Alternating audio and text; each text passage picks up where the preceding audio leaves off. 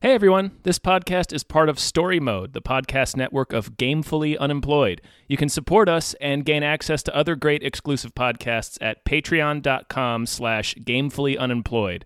That's patreon.com slash G-A-M-E-F-U-L-L-Y unemployed, which is spelled like it sounds.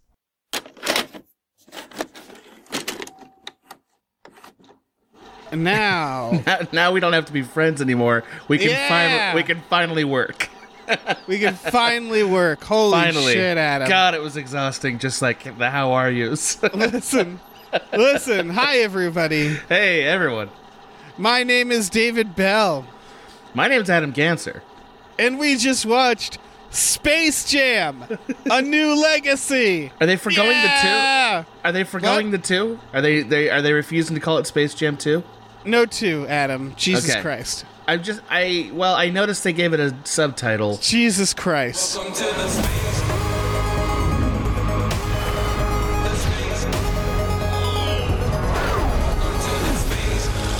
Welcome, King James. I am the king of this domain. This is the Serververse. What'd you do to my son? Where's Dom? The only way you're getting your son back is if you and I play a little basketball. Pete, send this clown to the rejects. Wait. I mean, I'm just Adam. saying, why? Why can't they call it two? Why is that wrong? You know? Uh, yeah. You know? No, I un- I understand. I understand. Um, I was well. All right. So, first of all, folks, uh, Tom cannot be here. He's going to be out for you know a few weeks as long as he needs. Yeah. We Yeah, talked yeah. about it on Twitter. We don't have to get into that. Uh, So, Adam, thank you so much for being new, Tom. Oh, yeah. oh! I didn't agree to be new Tom. New But I- Tom. I, agreed to fill in for Tom. Uh, new Tom. I mean, I would have had to get dressed up in a suit just to Yeah, approach that's true. approach his professionalism. I don't know. Yeah. I All don't- right, yeah. getting getting that out of the way. Um, I was I was like, this also doesn't involve space, and then I Right. realized it. Well, here's the thing, Adam. Cyberspace? Cyberspace. Ah, yeah. fuck you. Like- Cyberspace. It No. fits. It works. no. Uh, Yeah. I, I just want to disclose up top. I actually have a couple of friends from film school who were who were the creators of this movie. Wow. Yeah, yeah. So I, I don't want to. I'm not. It's not a name drop thing. I just want to say like, hey, congrats, what? boys. It's a big success. You know, it is a Congrats. big success. Yes. Yeah. That's true. I'll try to be nice about it. About this movie. I was thinking that the whole way. I was like, I'm gonna have to Well- really think about this. Yeah, Here's okay. I guess this kind of plays into it. yeah. Um, the movie itself, it's no different than Space Jam, the first one. Not really. in in the Yeah. commercialism and what it's trying to do.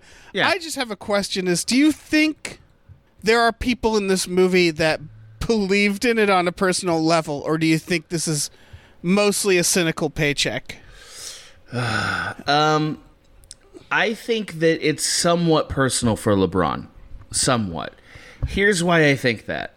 Uh, Yeah. The the rumor in the world has been there were two reasons for him to move to the Lakers. One Right. of them one of them is to be in movies and like you know expand his brand, which that's what this is, and that would be a cynical reason.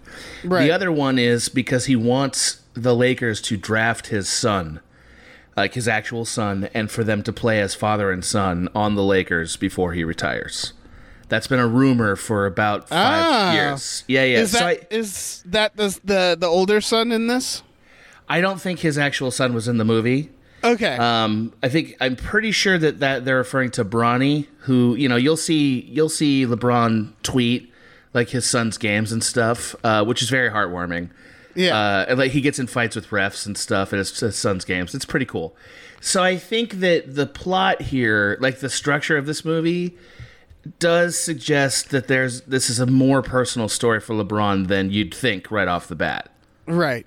So I did notice when you go online and you look at reviews, they seem to be at least audience reviews, critical reviews have given it you know low marks Yeah, which they would for Space Jam. Of course I'm not would. Yeah, yeah. concerned about that. This isn't. There was an Onion article about like a six-year-old waiting for the New York Times review of Space Jam to know whether or not to see it. You know, it's like who gives Yeah, yeah. who gives a shit what critics Yeah, think about this movie. right. Um, uh, audience reviews seem to be dependent on whether or not they're a fan of LeBron. A hundred percent. Yeah, What did you What did you think it was funny. gonna be? Yeah. it's like, very funny to me. Yeah. If he had not been in LA when he made this movie, like it's like strategic for him to be here when this movie gets released, right? Because Right. like everybody in LA likes him now because he plays for the Lakers. Uh, if he was still in the fucking Heat, can you even Yeah. like this movie doesn't exist if he's on the Heat? Probably, right? Right. I don't know. Uh, I, I don't know. Sports. I don't think it does. Yeah, I don't think it does.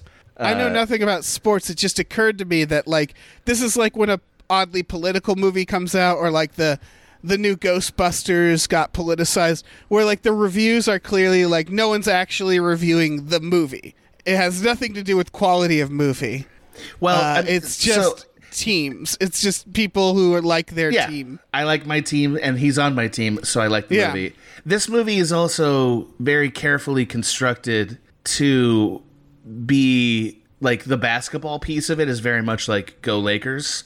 Uh, Right. And here's here's why I'm saying that he didn't pick any star who plays for a legitimately like a legitimate contender against the Lakers.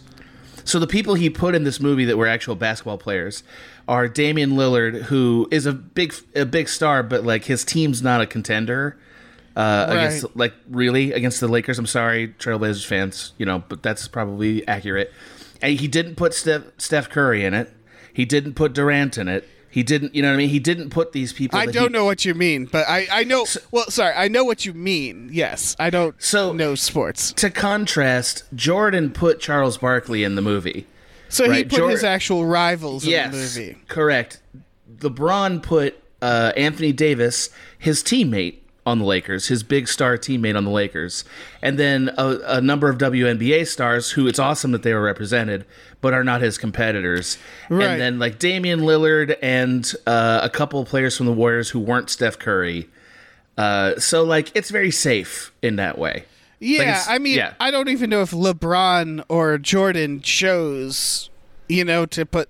I assume they have some say. They have a Some lot of say? say, man. They must You have a so? lot. Oh yeah, dude, this movie doesn't exist if it's Well, not exactly problem- what LeBron wants. I think. I think it's the same with the original Space Jam.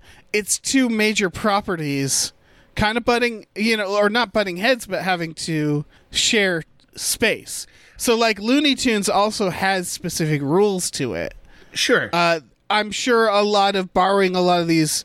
Well, not borrowing. It's Warner Brothers using the Warner Brothers properties. Actually, they probably didn't have to ask anybody's permission That's to exactly it. portray anybody in any way. Yep. Um. Clearly, they didn't. So I. I- yeah, I want to talk about what I would say. First of all, how did you like this movie? Okay. Uh. All right. so, uh, I thought it was long. Um. There were the father son stuff did end up working for me.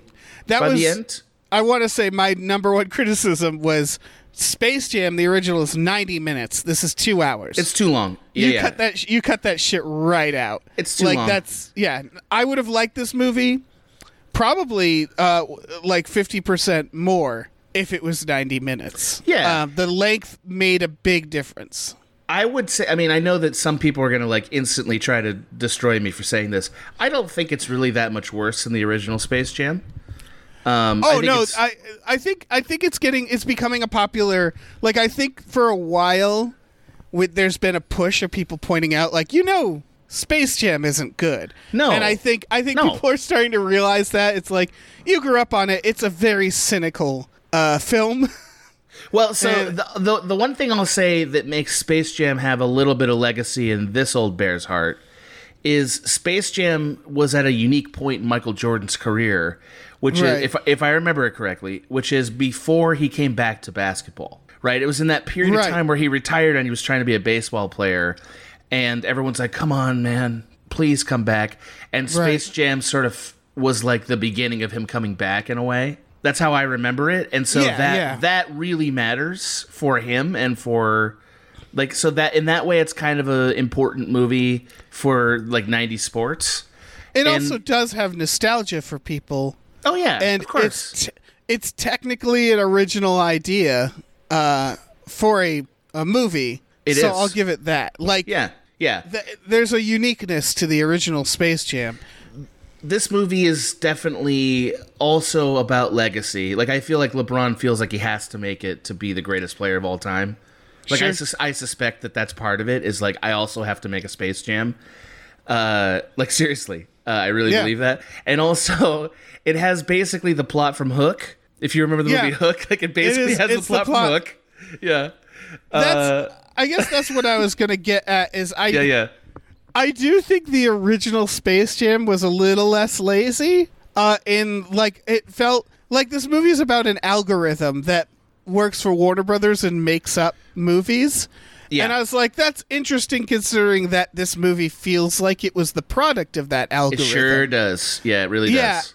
And that's they they like they it feels like I guess that's what it is. It does feel like there's a soul here, but it feels like it had to hide in the shadows because it's it's meta, uh, but it's still what it is. Like it's trying to point out the soullessness of filmmaking and like stuff where like the the tunes are sad when they get turned into CGI versions of themselves. Yeah, why? Right, why? I Well, don't. I, yeah, I think that's a nod to the fact that so many remakes of cartoons are doing that. Mm-hmm. Like the new Rugrats, they look terrible.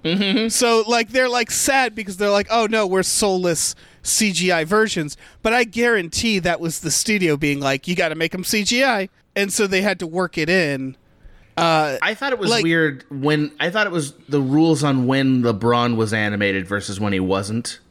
Yeah. were, were very unclear. I couldn't figure out w- that ruling at all, like how it worked. well, I'd love to get into how this world works with you. I, I feel like I know. I also want to do that.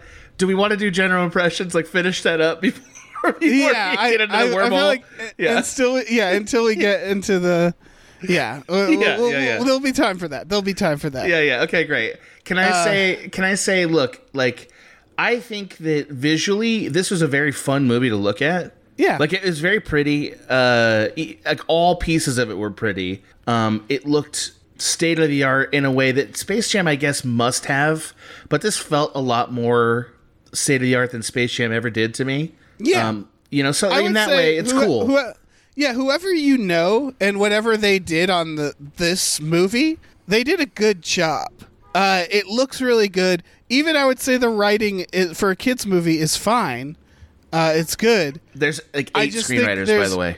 Yeah, I was about to say it Yeah. just it kind of gives off that it's it it's an ex- like the movie feels like it's tired, like in writing sense. I have a I, I have a very difficult time as a movie watcher accepting the idea like the entrenched nature of movie universes as being such an obvious thing that has to exist that they can Right. now be the the plot of movies. Like that bothers me on a very deep level. I'm like, no, man, I don't want to talk about like fucking companies acquiring all movies. Like that's not a thing I'm interested in talking about. right. That's that's where this movie. I think the criticism where people are like, "Fuck this movie," uh, and I think this applies to the first Space Jam, but more so to this, as this is Warner Brothers like trying to like celebrate themselves. Oh, so much. Um, it's really rough in that way. Yeah, it's really rough because they're just a big corporation, and it's also there's a really a, a, a horrible reminder is whenever they're like, let's whip out the new stuff, you realize, oh, they don't have new stuff. Right, it's Like, all the Matrix. Yeah. yeah, it's an Austin Powers and shit. it's Austin basically Powers. Wow. yeah. Yeah. It reminds me of like that character in Napoleon Dynamite who's like obsessed with his old days as a football legend. like it's that where Warner Brothers is like, remember all this stuff we had in the 2000s? And it's like, we do, Warner Brothers. We do. How, how, how's things holding up now? And and then they have to reference like the Zack Snyder Snyder verse Right. uh, Wonder Woman, and it's like, yeah, not going so great now, is it, Warner Yeah. Brothers? Exactly. It's like there are some things that thankfully they fucking left off, but like, Yeah. can you imagine? Like, like they were an ass hair away from bringing back like. fucking the Sex and the City ladies to cheer and like fucking Tony Soprano. You know Tony? It's like, Soprano oh my amazing. god! Can you the one that obviously the one that surprised everybody of course was rick and morty but like rick and morty it's it's doable it would well i mean the- they had an, speaking of they had tony an soprano acceptable they had an acceptable cameo. It was they acceptable. do yeah, yeah they do have the fucking clockwork orange guys Uh, no, are those guys in it? Yeah, the Droogs. They're in the oh background. my Did you not god! see them? No, dude, there were so many things that I was like, I'm just gonna try to enjoy this movie. like, I, Yeah. I couldn't, I couldn't do it. Wow. Okay, I didn't see that. That's upsetting. That should not. They should not be.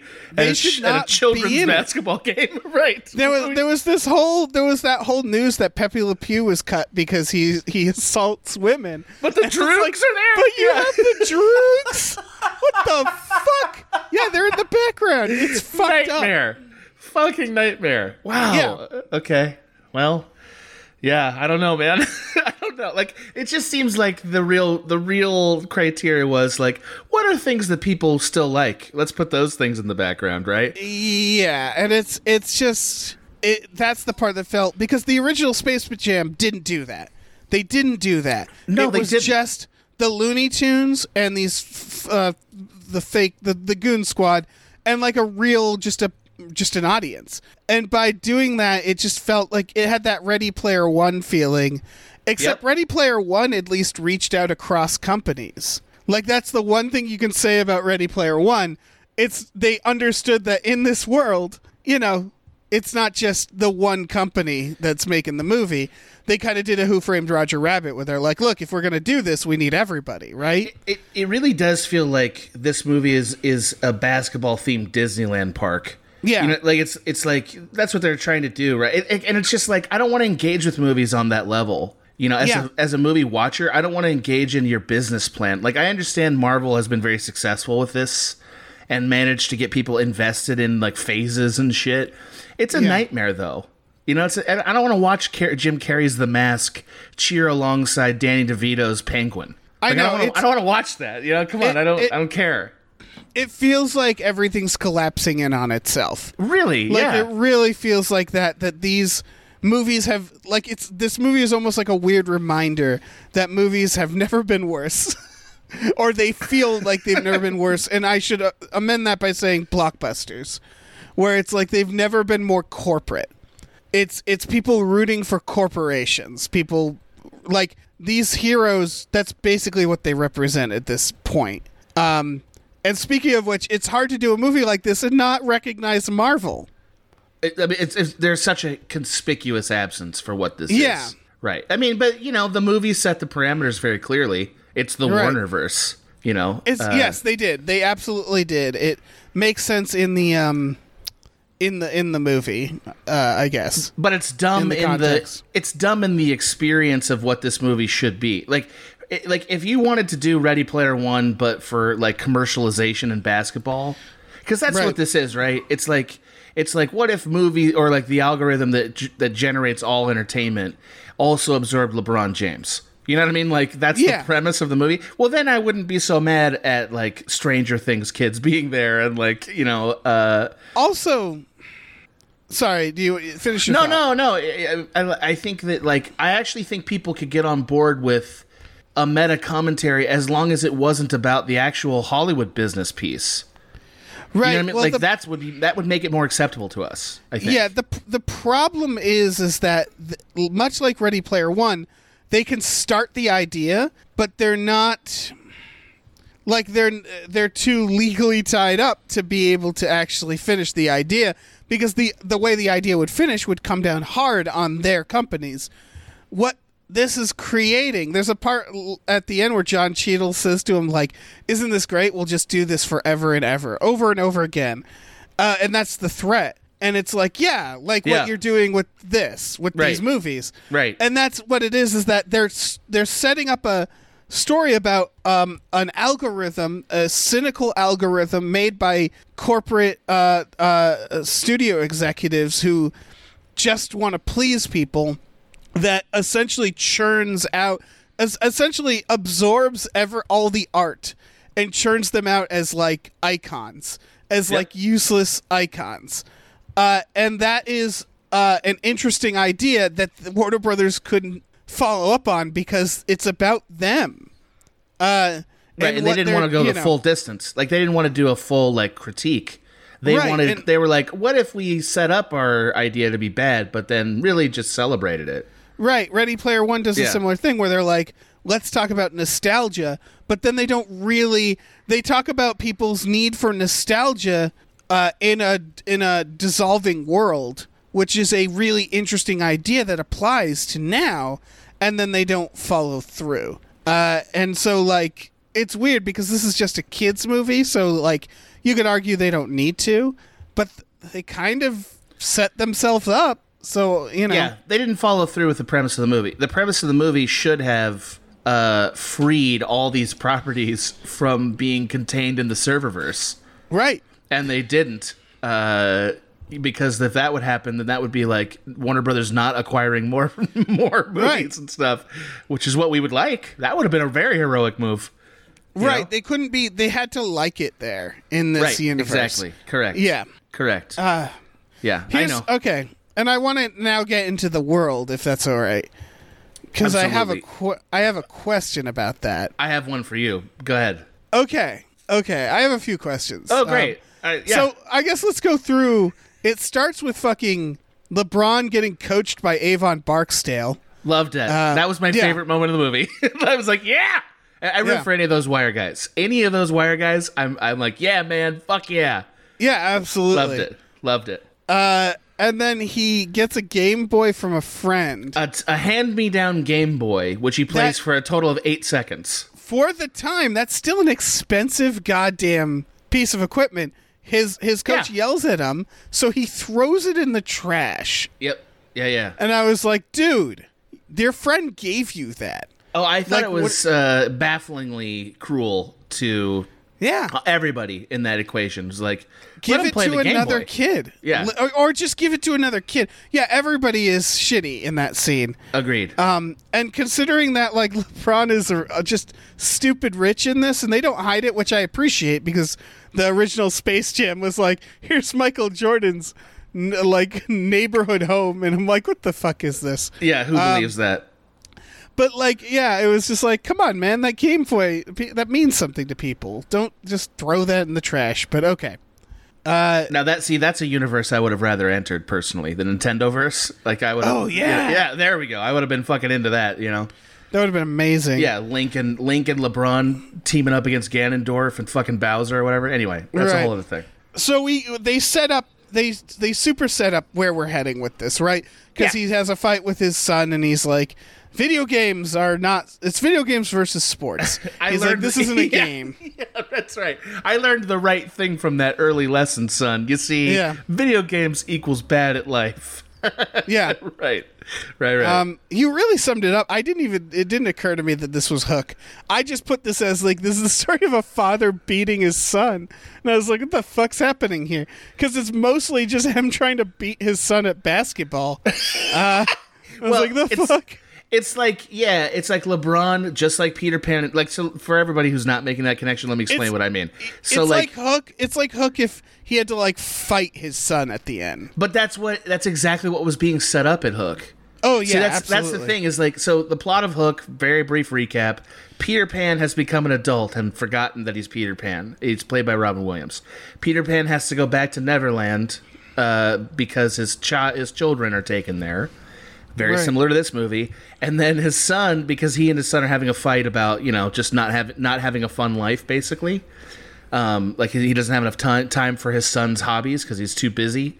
Uh, his son gets tutored by Captain Hook, which I think we just all need to go back and appreciate Dustin Hoffman Yeah. as Captain Hook, like trying to like gaslight this kid into believing he's his own son, which is incredible. It's an incredible move.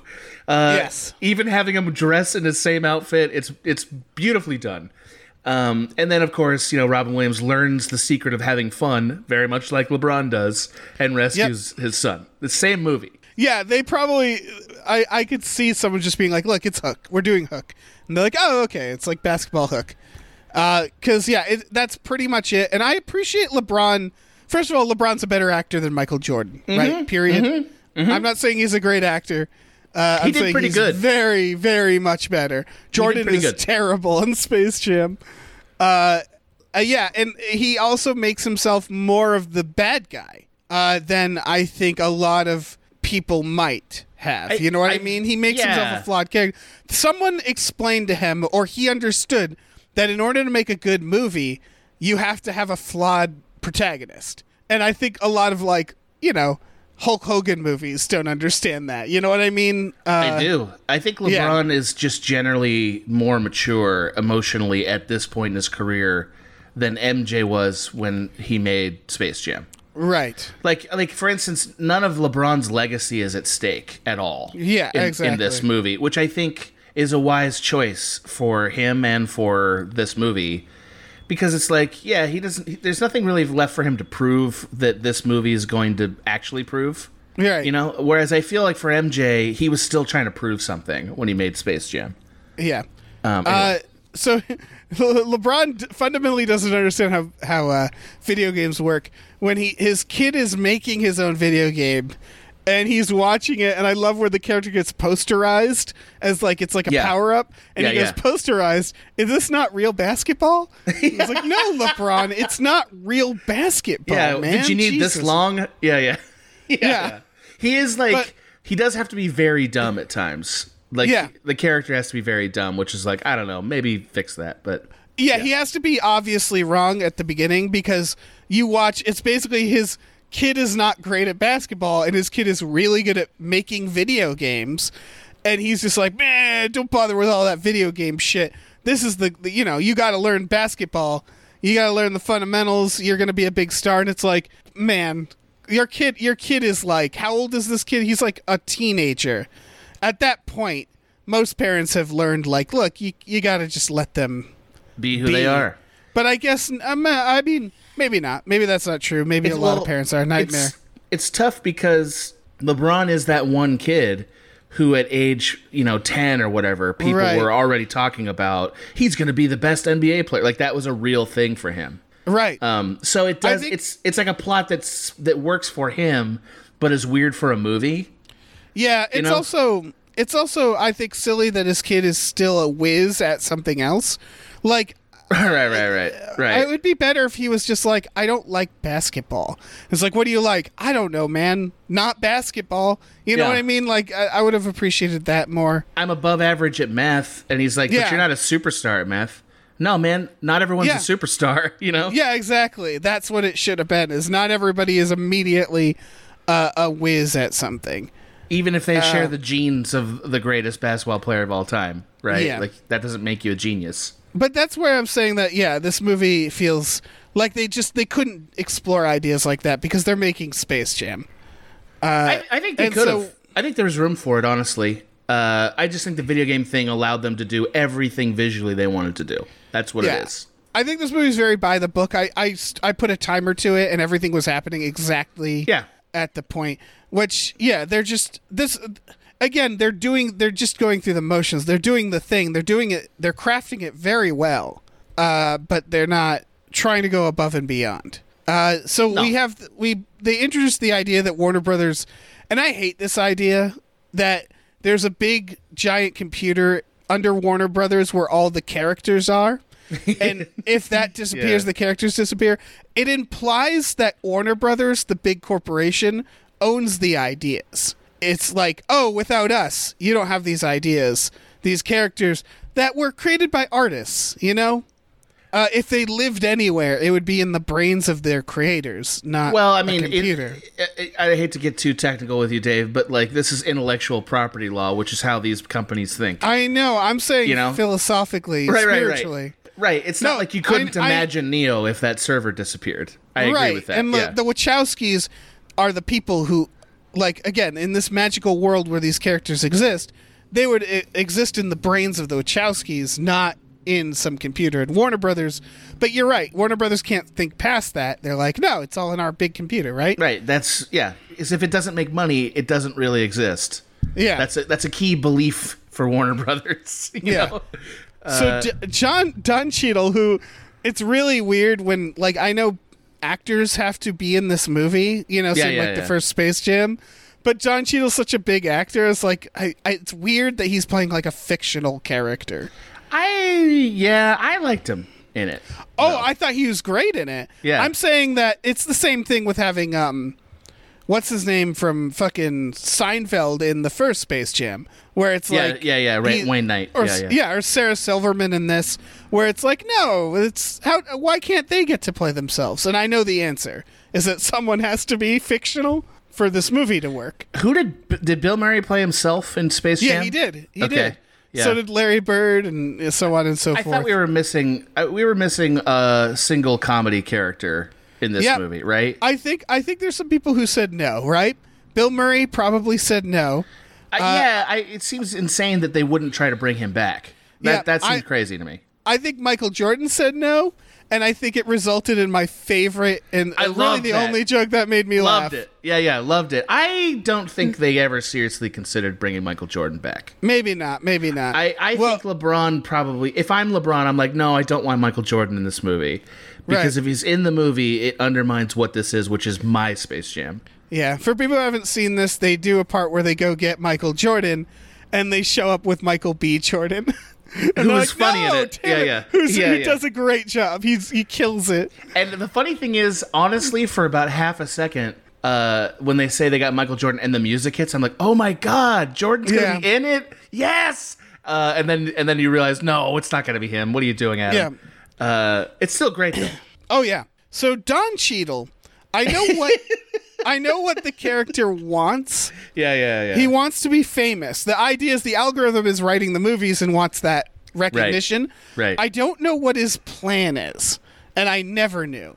He wants to digitize I- LeBron to steal yeah. his talent, to mix it with his technology to create a a magic glowing ball. I think that uh, the plan is if you out there won't accept all my ideas as the algorithm, then I'll bring all of you in here where I control everything. Okay, at one point he says like combining his talent I'll become unstoppable and he like produces this like glowing ball in his hand. Yes. Uh, well, that glowing that- ball is that- a is an email that he sends. Got it. Yeah, it's it's That's not. what emails look like. yeah, Okay. yeah, that's what emails uh, in this world look like. I think it's really just a very simple like. I need to. If you don't approve of me, then I need to control you because otherwise I can't take it. Right. Right? He's a thin-skinned bully type. Right. I have I have a structure Great issue here. I do too. Yeah, great. Oh, okay. What's yours? Uh, well, okay, no, no. I, I want to do yours because mine is very. This is very much a comedy question. I think. So, Okay, like, mine is mine okay. is a screenwriting que- question. Great. So they have this. They cut to Don Cheadle being like, "Ha, this is my plan," and then they go to the Warner Brothers techno- uh, technology to the, to the the meeting, and they Yeah. show them the new technology. Yeah. Uh, and there's parts where like they say, "Oh, this sucks," uh, and you they're saying like this was made by our algorithm, and you can see like the cameras are watching and stuff. Mm-hmm. Wouldn't it have been more effective to not introduce Don Cheadle until LeBron meets him, and have the scene where they go in and they're like, "This was thought up by our algorithm," and they watch it. And he says like, "Oh, that's stupid," and they like close up on the cameras watching, and there's like an implication that like, "Ooh, some a, a, a higher presence is here watching," and then they get sucked in, and they like, doesn't that just seem cleaner? And It you can have, seems- Yeah, it seemed that would have hyped him up a little bit more. Yeah, right? it would have been Yeah. a better introduction. Yeah, yeah. Uh, it's like it would have been like, oh shit, the algorithm, and then like because we think we're getting like Hal from 2001: Right. A Space Odyssey, and then it like zooms into the sphere, like, oh no, it's Don Cheadle. You Yeah, like, That would have been better. I agree. yeah, I see that. I see that. Yeah. Um, What was your issue? Well, uh, my issue was I just felt like there was a lot of missing properties. like, like, I was like, wait a minute, like we really we really zeroed in on Harry Potter and Matrix and uh, a few like, but there was a lot of properties that I would have genuinely enjoyed seeing there. Yeah, Uh, and I just wanted to ask, did you also have that realization? yeah. I I had a realization of again for Warner Brothers. I saw the Animaniacs briefly. At one point, I was like, "Wait, yeah, yeah, yeah. Why aren't they? A, why don't they have speaking roles? Like, what the fuck? Like, it's that where it's like, why not get more of these properties involved? I guess. I just, I just think, I mean, there's some that definitely don't mix tonally, which is the entire reason I'm asking this question is to start introducing those characters into this conversation. The part Uh, that really made me, uh, like, probably unreasonably angry, because this felt really lazy. So LeBron gets sucked in, right? He Yeah, gets yeah, yeah. sucked into, Sucked and, into the sphere. Yeah. and he flies by all these worlds, Yes, he does. and, and it shows that, like, oh, okay, everything has their own planet. And of those worlds, we see a Game of Thrones world. Yep. We see a Harry Potter world. Yep. We see a Matrix world. a Batman world and- too, right? Uh, yeah, a DC world, and then we fly by a Casablanca world. Loved it. I loved that. Did you hate it? See, I hated that because I it. was like, I, I unless this is the joke and it just went over my head, but like the Matrix, Harry Potter, Game of Thrones, Toon World, DC, those are all alternate universes. Yeah, yeah. Um, Casablanca just takes place in our world. oh no, that's where you're wrong, Dave. That's where you're What? wrong. Uh, there is no our world, according to Warner. There's just profitable sections that they're taking over. Yeah. like you're just wrong about that, man. There but like isn't. Yeah. Casablanca isn't profitable. That's what I mean. Is like that felt like lazy writing because everything else, it's like, oh, these are actually universes, like fantasy worlds created by writers, like that are you could count as a fantasy world, and they represent real worlds. Casablanca world is like what? I mean, like that doesn't I- make any sense. Well, I here's my here's it my like boring the themes. Okay, Here's, here's my boring take on why they included it. I think it just says we also have classic movies. Yes. Like, I think that's what it's they're- for. That's what they're actually doing. They're like, this is for grandma coming Right. into the theater. Right. But like, we've also it, it also see again if they were if they had if they were either smarter or had the freedom to, they could recognize that that's what they're doing. There is they're taking old movies and make turning them into their own like world, Yeah. which old movies aren't a genre. They're just old movies. Oh, They're, I, I like- agree. Yeah. I agree. This is a legitimate objection. And yet, if you think that Warner Brothers isn't going to release Casablanca 2, The Reckoning, you're Right. fucking mistaken, Dave. like, But it's like coming. that would have that would have been a really great observation if they're like it's old movie world and they like lump it as a genre, Right. And it's Yeah, yeah. showing how cynical they are. But no, it's just it's not earnest Casablanca enough. world. Yeah, Yeah, yeah. Uh, just a couple. I just want to go through a couple properties that I really feel like really could have enhanced this movie. Okay, yeah, yeah. yeah. Uh, the Exorcist, notably absent. Yeah. Can you imagine? There's just like some vomiting, spinning head kid back there. watching That'd be amazing. Yeah, Unforgiven.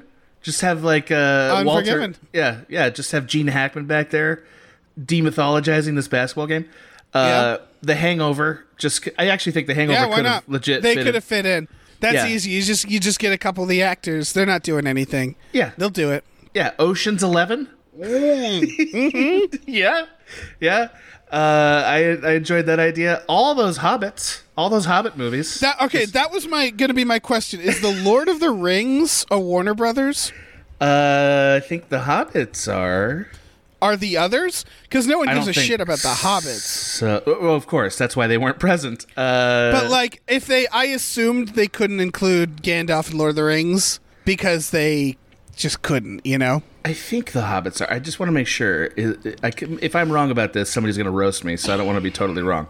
Right. Well, while you're looking that up, uh, Goodfellas, Yes, that's the one I was going to. La- yes. Uh, can you imagine? The Holy Fugitive? shit! I didn't Get kill my Ford. wife. He's back there declaiming how he didn't kill his wife, and everyone's like, "Dude, Yep. we're watching the basketball game, man." Yeah. Shawshank Redemption. Get that Shawshank in there. Yeah, it really would have been good. Uh, I'm looking here to see. Uh, I- Inception. Christopher Nolan. Christopher Nolan's Batman would have been fun. Yeah, it's weird that that's a weird omission that the Nolan well because Batman's I. I think there's executives that are like I think I think there was a frustration here as I think there were executives who were like you got to do the new stuff got to get the new stuff you know we got to we got to show them that we're still doing new stuff but all they really had was like w- the new Wonder Woman cuz Right. like Right, what- right, right. are they going to put the Zack Snyder shit in this they didn't So the Warner Brothers did make the Lord of the Rings and Hobbit films, but I, is my understanding is they no longer control the film rights. right that makes Uh, sense they've reverted to Middle Earth Enterprises. Uh, right So yeah, uh, that's probably why they weren't in there because it's weird that they weren't. Sherlock you know? Holmes is Warner Brothers Yep, could have been in that. I mean, also we're we're completely avoiding all the HBO properties that would Yeah. have just been incredible. You know, like Oh, yeah. uh, like any of those characters from Carnivàle. You know, or like uh just fucking you know, like fucking Al from Deadwood is over here, like soliloquying about this bullshit of a basketball right game. Yeah, we're really missing out on this shit. Yeah, I'd love for them to have done like I don't even know if it's a Warner Brothers, a movie like The Cell, and like to Yeah. really feature it, like Yeah. really like Yeah. it's like a big part of it. Yeah. Suspiria. yeah. that kind Oh, Yeah, of movie. yeah, yeah. Yeah. Um, Streetcar No. Named Desire. It's a fun. yeah, yeah, yeah, I, I could go on forever. yeah. Yeah. But yeah, it, it does feel like they could have done more with that. They honestly could have. Uh, so, uh, so he meets Bugs Bunny, who has gone insane because Yeah. he has been isolated on Toon World because they all abandoned him for reasons that are unclear. I Well, it, it appears to be that the yeah I, I agree because that that the, cam- the mechanics of that are weird. The idea is that the algorithm convinced all the tunes they could be the stars of other properties, and so the tunes are all basically like occupying pieces of different movies, like Mad Max, I guess, and, Yeah. and Matrix and other movies. Which and it's it's like so I don't understand. Are they rewriting these movies for tunes? I don't get the Well, idea here. yeah, it, it brought up some big questions because what happens is they start grabbing the tunes from the worlds that they're occupying. Right? and he wants to get Superman, which I'm still unclear of why he never does. Because Bugs is just like, no, we'll get these people instead, and he doesn't push back. Um, so yeah, Bugs is insane. Um, he give he tells him his plan. Uh, Bugs like tries to kill him with a truck and stuff. Yeah, he he's does. out of Yeah. control. He's unhinged. Yeah. Um, so Yeah. they start going to these worlds like Austin Powers, uh, Rick and Morty show up and give them Taz, uh, The Matrix, um, fucking Mad Max, and I guess my question is, at this point, what what are these worlds? Because I don't know, man. I don't Yeah. know. Because Uh, they seem to be worlds that they're just occupying like any other world, and they have free will on it. But then they're occupying scenes from the movies. So to me, that implies that these characters are just in a loop, acting out their movies over and over again in these worlds. That's the only conclusion I can come. To. I mean, it feels like Yeah. a, a little bit like the tunes are uh they're they're they're being themselves in the movie, but they're also sort of like uh they've like upgraded by being in more serious properties, right? Right. Is that the that's the thing? I think they just like got in a rocket ship, went into those worlds, and now they're existing in those worlds. But from what I can tell, the, they aren't like doing something their own thing in the world. They're acting out parts of the movies. A lot of them are, yes. Yeah, to me that implies that the movies are just on this loop in these. You know, I can't even begin to understand how this is translates to like computer code, but I think it's like the movies are just existing as files on a loop. And the And tunes the- the- rewrite them slightly. I think so. So there's sort of like a virus. The Looney Tunes are like Yeah. a virus. I think so. Yeah. And I think it um makes me wonder like the amount like like Bugs Bunny at one point they kill Bugs Bunny and bring him back like a minute later and it's like why do you even do that? Yeah. But like uh, alongside the fact that there's no stakes because they bring them back, I don't think they have souls, right? Because otherwise, we talked about the Droogs being in it. I saw Pennywise the clown in this. Yes, I did too. I was very shocked by that inclusion. He and he wasn't really acting like Pennywise. He was acting like a clown. Like whoever was doing who who performed as Pennywise uh, either didn't see the movie or was told not to act anything like Pennywise because they're not doing Pennywise, and it made me think like, okay, so are these characters? Do they have the lusts and wants of these characters? If so, Pennywise should be eating LeBron's kid, right? Yeah, obviously. Yes. Um, it's an obvious problem. but they're not. They're spectators watching. So it makes me feel like they're more like programs where they just Don Cheadle brought them in and they're just like NPCs. They're not they just look like Yeah. the characters, but they're not really the characters. they're cardboard cutouts. They're they're, Yeah. they're the impression of what if they were there. Uh, because, like you said, if you were to bring any of those characters and have them act like themselves in that movie audience, that's the movie. The Right. basketball game no longer matters. It's that that's the movie. So what this comes down to is it's a movie about a singular computer uh, trapping them, and they're just fighting the computer. Everything in here is a construct of the computer. None of it actually has its own free will. Mm-hmm. Mm-hmm. Mm-hmm. Okay. Except for presumably the the human the human characters. No, his his son too. Oh, and his son, yes. Except for the human characters. Um, I was very unclear about how the s- teleporting worked because he he uses the son's phone. He like steals his tech, but his And tech his just code. scans people. His code. Yeah, his There's code. an app on the phone that apparently the kid created that uh, the that the algorithm needed to enhance the players for the game. Right, but all it did was like scan their movements, and somehow he uses that to suck people into the uh, into the world. Also, that little robot comes when it steals the code. Notice Did that. you notice that? I did Yeah. notice that. It was uh, yeah, was something to behold. It was a sight Yeah. to behold. Uh, yeah, I so they say very carefully that app we're stealing the app, meaning Right. that the scanning app is actually connected to the video game that he's creating, which they do show us. Right. Uh, but it's it's very messy. But how does that teleport people into the?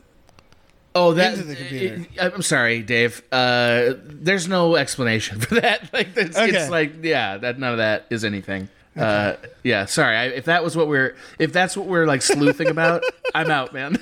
I don't know Alright, what to fair. say. I don't know what to say about fair. that.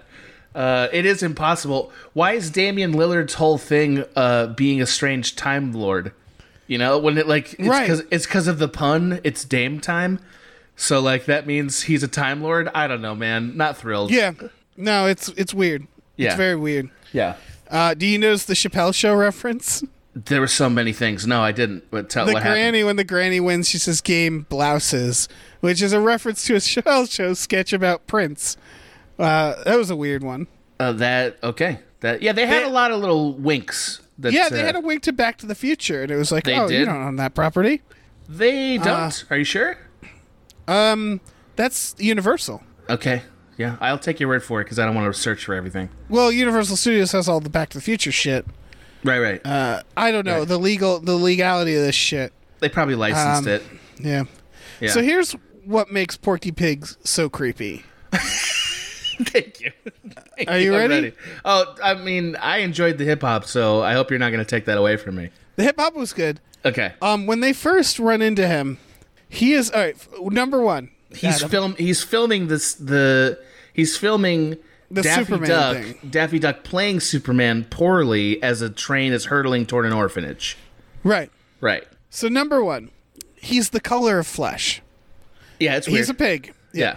Number two, uh, he looks like a short little old man. And then number three, it's not that he doesn't have pants. It's that he doesn't have pants, and then his top is very formal. He has a bow tie, a sweater, and an undershirt. So Okay. he looks like a little old man. He's dressing like a little old man, and he doesn't have pants Yeah, he's poo bearing. Yeah. and it's it's weird. Like not like a, a lot of characters don't have pants. Pooh for one. Yeah. But a lot of other Looney Tunes. Porky Pig is the only one who just feels wrong. You it think it's the feels tail? like he's a pervert. You the tail the tail? doesn't help. The Yeah. tail does not help Yeah. The tail because does it's like a it's like a reverse dick. Yeah. Yeah, yeah. The tail implies there's more things to see down there. Yeah. Absolutely. I agree with that. Uh, also, just the stuttering and like the you know, there's there's a lot of tropey, uh, creepy Yeah. guy stuff attached to poor Porky. Right, but I for me it's mostly no pants with a very fancy top. And the flesh color. I don't know if he had that could- that could feathers, be- if he had feathers, that'd be one thing. But like you can, if you cover, if you cover Porky Pig's he- head, it just looks like a fleshy man without without pants. well, I think he has hooves, don't it? Doesn't he? Doesn't he have hooves? Right. So like a like a satyr. Like he's just Right. he, yeah. I don't think you have to think of him as flesh colored tape. I think that's a choice you're making. Sure. You know, like I'm not saying you're it's uh, outlandish. I mean, not all flesh, but like he's he's a he is the color of like he. It's more like he's he's just flesh. He's a like he doesn't have fur. yeah. He doesn't have like if like Pooh Bear has fur, and I think Right. fur goes a long way right. in not making cartoon characters creepy. That's interesting, yeah, because like it, it does imply that like maybe that dick that uh, that Donald Duck has is like concealed by feathers or something. Exactly. What's concealing Porky Pig's screw-shaped dong? Exactly. Probably nothing. Exactly. Nothing. Yeah, probably It would nothing. just be hanging out there. Yeah, yeah, Yeah. yeah. It probably is. I mean, that's probably what's happening. Also, just imagine the incredible discomfort everybody has that he's wearing those like ties and bow ties and shit. Like, Yeah. Yeah, dressing himself in the morning in a mirror, just like I look, you you, you look great today. Look great, Right. You know, like really thinks he's nailed it. Before he goes to the fucking get together or whatever, Right. uh, little Can I notes ask to himself. you- Yeah, yeah, Can I ask you a question? yeah. Of course. Did it did it seem really fun to be in the audience of this? Uh, I don't think it seems really fun to be in any close proximity to that many people. yeah, that's fair. Uh, I don't know. I mean, I think that it, it, it's definitely felt like you know a sporting event hyped up to ten, right? Like that's the ideal idea. It's not it. even that. Like I so at what so what happens is they when they start the game, they teleport like of uh, every they put out an app. Don Cheadle puts out an app promising this awesome game. So anybody who wants to see this game gets teleported into Tune World. Um, I wouldn't even watch the game. That looked like a really cool world, and I, I think I would have Yeah. walked around a lot. Yeah, yeah, yeah, yeah. And then there's like characters from movies running around. Like it, it just seems like it'd be a lot of fun. Just missed opportunities for the average viewer, right? Yeah. Yeah, yeah, I mean, yeah. there's I- I nothing see the that. movie had to do wrong or had to do differently. I just thought it, uh, like, I just occurred to me how cool, Well, I don't know, that world was. See, and I think it would be very difficult to enjoy that basketball game. And here's why: it's not that it's not a spectacle. How do you even know? Like, you, you don't really know how well you're doing, or how, or what it's going to take to win. Thank you. Because the points, like the fact that the points don't really matter, or that they're incredibly arbitrary. Like the entire game was determined by Wiley Coyote's Acme app, like apparatus, right? Yes. That's what won the whole game for him. Uh, that's the MVP, by the way, not LeBron. Just letting everyone know. Uh, I think, but the thing about sports is that like the rules mean you understand what each scenario means, and so like you get invested in the moment to moment. Like, oh man, if we get this this three, then we're within five, like that kind of stuff. Right. And this game was this movie was like none of the points matter. Just none This of it fucking okay. matters. I wrote this down because I think this is the biggest problem, or one of the biggest problems of the movie, is that about 40 minutes left of the movie, the basketball game starts. And it's the rest of the movie. It's longer than that. More or less. It's about an hour. FYI. Okay. Yeah. Okay, so the it's the halfway point is where they start where the basketball game like where the court shows up. Yeah. Yeah. Yeah. Yeah. Um, And so that's a smart instinct because like sports movies, it's like, yeah, you want to have the sports. But as you pointed out, there are no stakes because there are no rules, and that's a big problem. And I would say the first Space Jam also had that problem, but less so. Because in the first Space Jam, they have, you know, the Goon Squad shows up. They're they're physically opposing. They ha- the the characters have a challenge, right? They they they give limitations to Michael Jordan. They're like, you can't do tune stuff, and of course he breaks out of that at the very end. Um, the idea being that it's like they're not physically matched, you know, and Right. so Michael Jordan gives them his secret juice, and tell that's actually just water Yeah. Yeah. Yeah. uh, and and like encourages them to give it all their best. So there's that there's that halftime speech. Um, and it's still like hard because it's cartoons and there's low stakes, but they at least give it more of a try. Do they- This one, just very briefly, because this is t- the key issue to me. Do they still abide by the general three two point rules in Space Jam? I don't remember I that. I think they do, but then it gets cartoony. Um, but they're still playing basketball. This what they didn't have is style points, which Right, is what this has. points. Yeah, yeah, And yeah. the problem with style points is they make no sense. They're just whatever the movie needs them to have, Agreed. and that's the problem. Is that the that it's basically the writers being like, okay, this shot for some reason was a million points, while this shot was only fifty points because of style points, and that's where it kind of fell apart. yeah, I mean, once you don't understand how scoring works, Yeah. you're you're you're no longer invested in the game itself. It, you're just sort of watching the movie play out. Right, and then near the Yeah. end, Don Cheadle turns into a terrifying. He turns into the Scorpion King, Yes, he did. yeah, Yeah. he really did. Uh, yeah. and he starts reversing the points. And they're like, he's like, "Don't you get it? I am this game. It's my game now." And I don't know why it's suddenly his game now, or why he couldn't do that to begin with. Yeah. So it was like, okay, so it really means nothing. and then they solve it by creating the glitch that broke his son's game earlier. Right? Uh, the movie definitely doesn't understand how making video games work, but that's okay. sure. Um, and so whoever performs the glitch will vanish. They'll glitch out of the game, and so they perform it, and then they do they get one shot in, and then they win. So I guess what that does is because they say they glitch if they by glitching the game, Don Cheadle doesn't have control. That I don't understand how that works. The game should just everything should just vanish if it's the same glitch because that's what happened earlier. But all it does is make him lose, and it's like I, that I don't. That's not what the glitch was. It means that he can no longer control. I mean, I don't know why I'm explaining this to you. I know, I know, You're no, right. I know what they said, but Yeah, it doesn't right. make sense because it the glitch earlier just wiped out the game. Yeah. and so if they had wiped out the world, that'd be one thing. But the glitch just makes it so that they win. Right. Yeah, And- it's, and- it's it's a MacGuffin. It's a MacGuffin technique. Yeah. using using the MacGuffin uh, move. You know? Right, and and Yeah. so like yeah, again, the first Space Jam, it was like we just have to get more points, and Right. then he goes in Yeah, for the right. the winning point. But they add these weird layers to it where it, it, it does feel like the rules don't matter, and that they could they didn't really have to play out the basketball game. I agree with you. Uh, because of that, I got more focused on like the dramatic units, if you will, Yeah, like the emotional drama units, and that's why I think Don Cheadle turning into just sort of uh, Hulk Don Cheadle was a mistake. Yeah, You know, like I, I, it's not. I like the idea that he transformed, but like that's the moment where he should transform into something that we recognize. That's a reference, right? Like, he- yeah. like honestly, it- unfortunately, all the Don Cheadle references they can make, I feel like, is under a different company.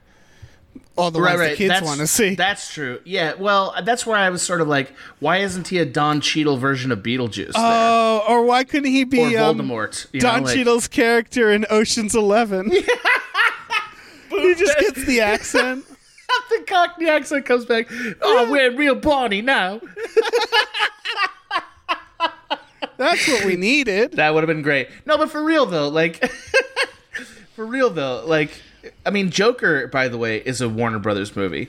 Oh, Like- the Joker is in the background. The Jack Nicholson Joker. Yeah, that's dumb. Make Don Cheadle the Joker. You know what I mean? Like, I know that sounds like, come on, Adam, fuck you. Is why? Why? Because like they turned him into a dumb creature. Yeah. So let him turn into a recognizable. No, he's just swole Problem. on Cheadle. Yeah, yeah. He's swole It's, Cheadle. it's it's quite frankly very disturbing what he turns into. enough. I mean, yeah, yeah. It's gross. Uh, Yeah. yeah. I don't know. I just think that's if if the movie is based No, around nostalgia, go all the way.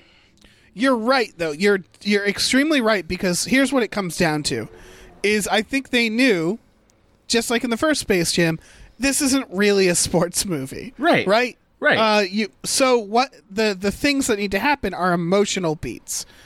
Uh and that's where honestly it should and both Space Jams have this problem. Both end with them like getting the winning basket. And it's like may uh, it's kind of useless because they've established that nothing really matters.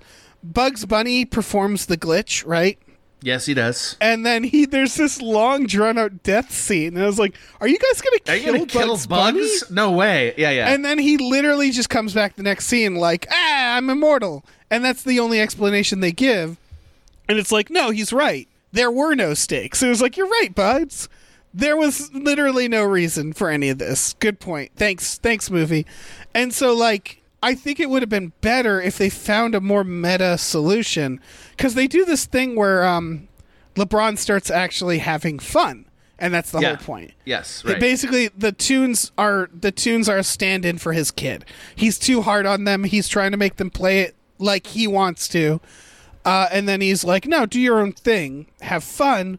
And that's when things start working out, and that's when the kid is like, "I want to be on their team," because Don Cheadle starts becoming as they start losing. It becomes clear that he doesn't care about anything but winning, and so that's I, I I almost wish there was an ending where it became where it's like that doesn't even matter if we win, like it's it's an emotional climax, That's and we I- find a loophole that's not winning or losing the game. You know what I mean? That's what I thought we were getting when LeBron threw the ball away and like hugged his son. Right. Like I, like And I, I- actually, yeah. I wouldn't have been that mad if it was if like Don Cheadle had like, erupted into pixels and been like love, oh, Yeah. like that wouldn't have been that bad to me. That wouldn't know? have been that bad. Yeah. But then they introduced the glitch, and I thought, oh, that's also a good way. Is just shut the game off. Right. Like if Right, they right, just right. glitched the game, and it was like the ending of 2001, where like Yeah. they're all float, and and and like, but then they they still had to make the basket, and it was like. Come on, we're not actually doing a sports game here. Like it doesn't r- really matter.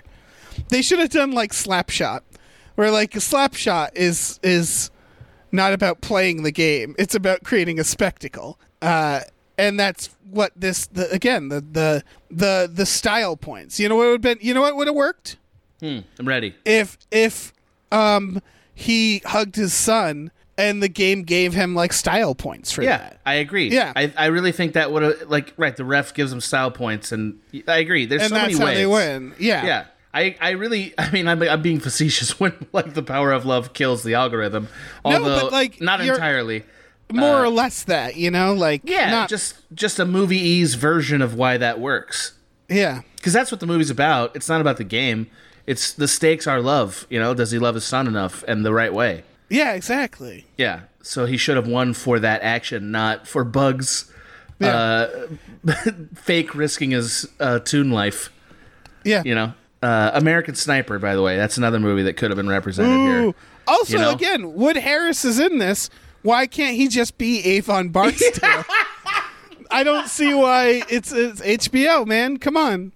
the ball like just rolls over to him and Don Cheadle tries to get it up, but he's like, "Nah, see, this is my this is my joint, man." Yeah. Can Have you fucking? Omar. Have Omar show up. Oh yeah, Come get on, man. In there, get those three guys. Yeah. Get- good luck, Don Cheadle. Yeah. Good luck, bro. That would have been fucking fucking luck. yeah, it'd been so good. Uh, just he just got got. That's what would happen. The game. Yeah. won. That's the real game. I mean, the thing that would have the thing that would have made this movie, I would I would say this is my favorite movie, is if they got Idris Elba to show up and play Stringer. that would have been one of the most amazing because it's like it would cost them so much money to get him.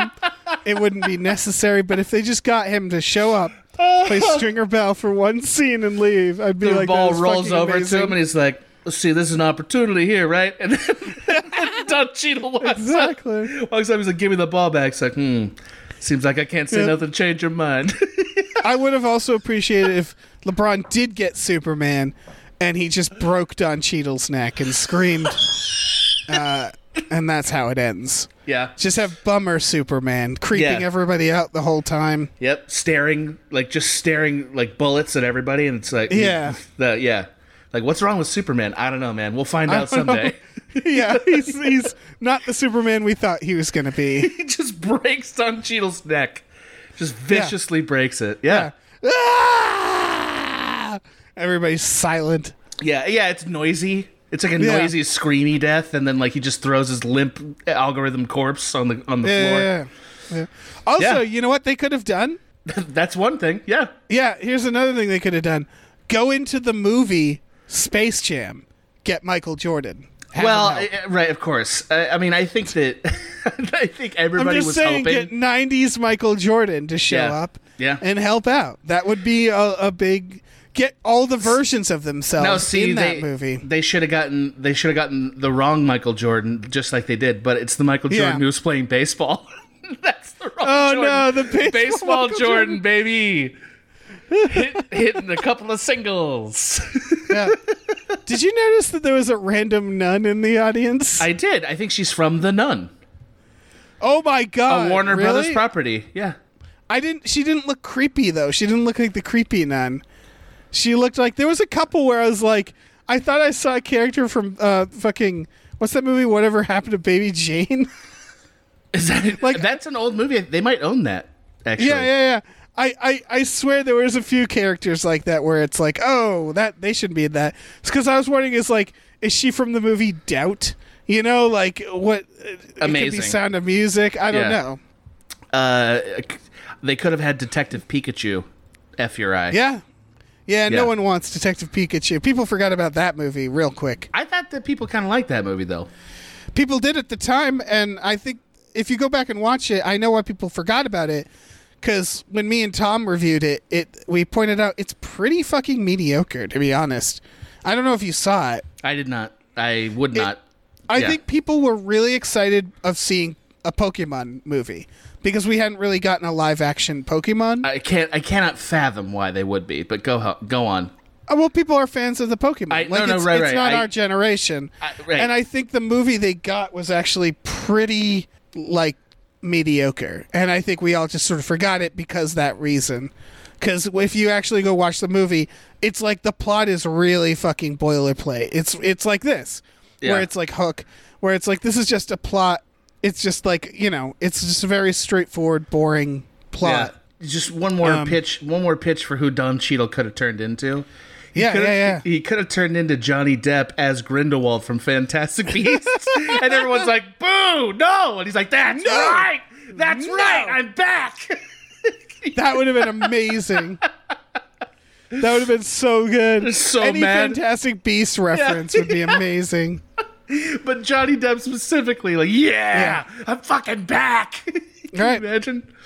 Oh shit! These are great But ideas. again, because they can't, it, it, it's such a bummer. like Yeah, when they right, yeah, yeah, when they yeah. show the Harry Potter world, I'm like, that was like ten years ago for them.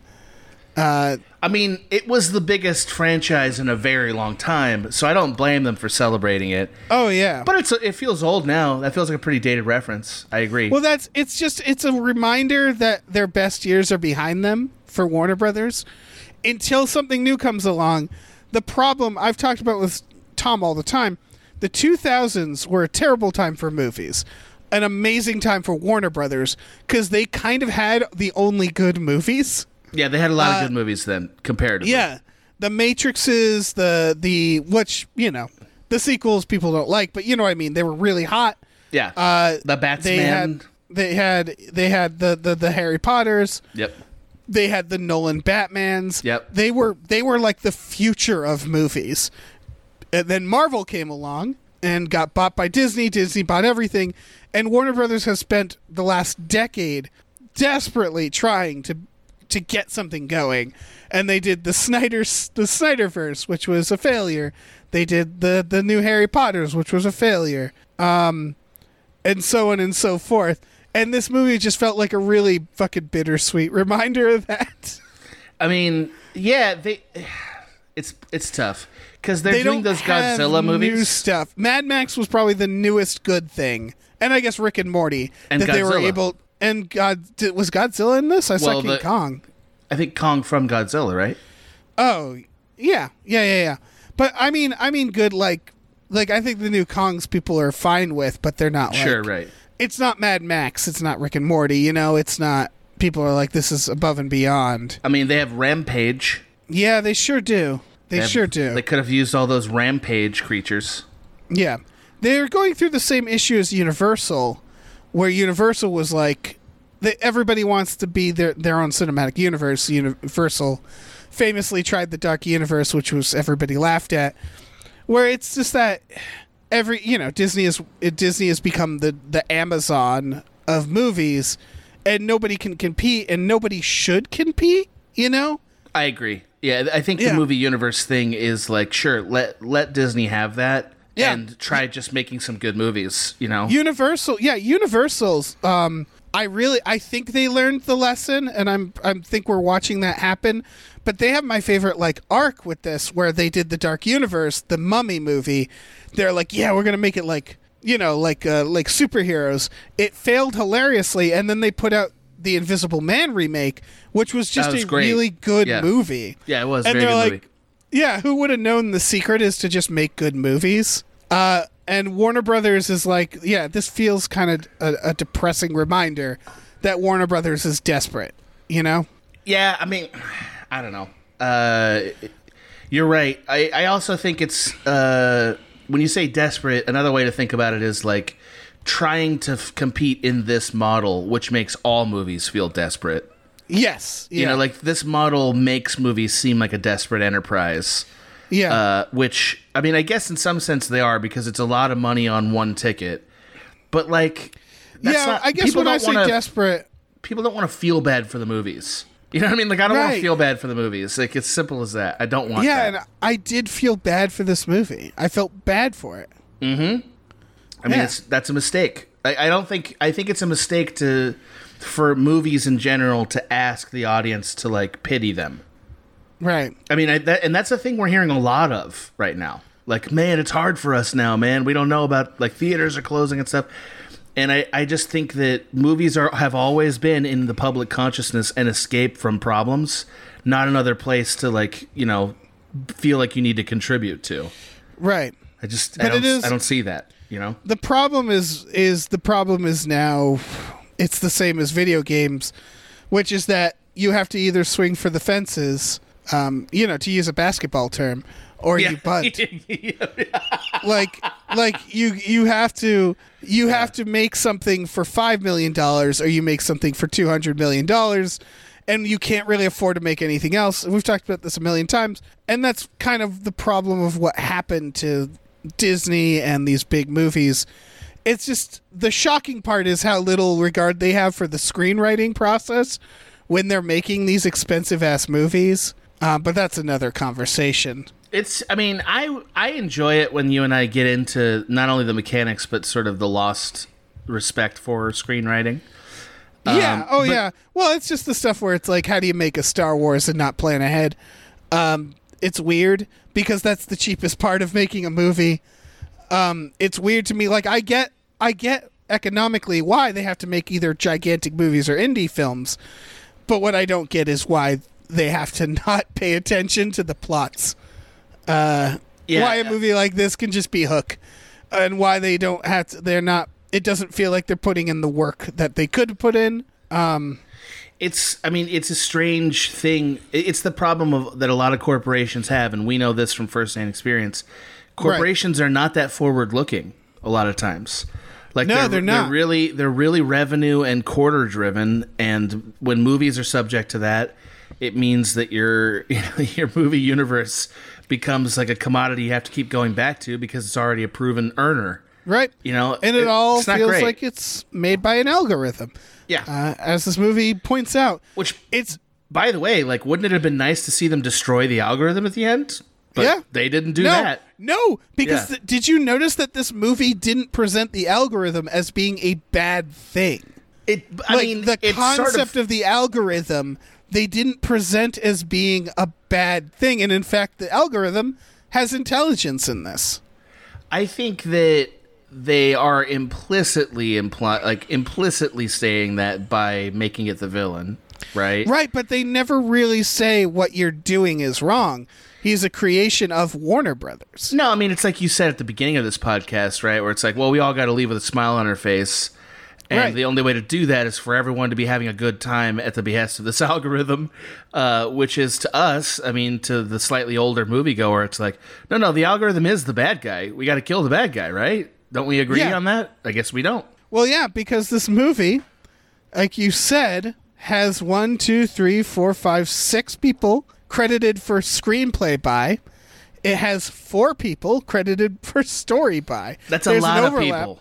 Yeah. It's an overlap in some of those names, but it's because it was essentially made by a committee uh, or an algorithm. I mean, you know, one of it the, was I think one of those people is is related to Ryan Coogler, whose production company made that, oh, okay. which which tells me By the way, director of Undercover Brother, a movie I love, Malcolm D. Lee. some of those movies that he has are actually quite good. I think. Uh, Yeah. Like I think he did a good job directing this.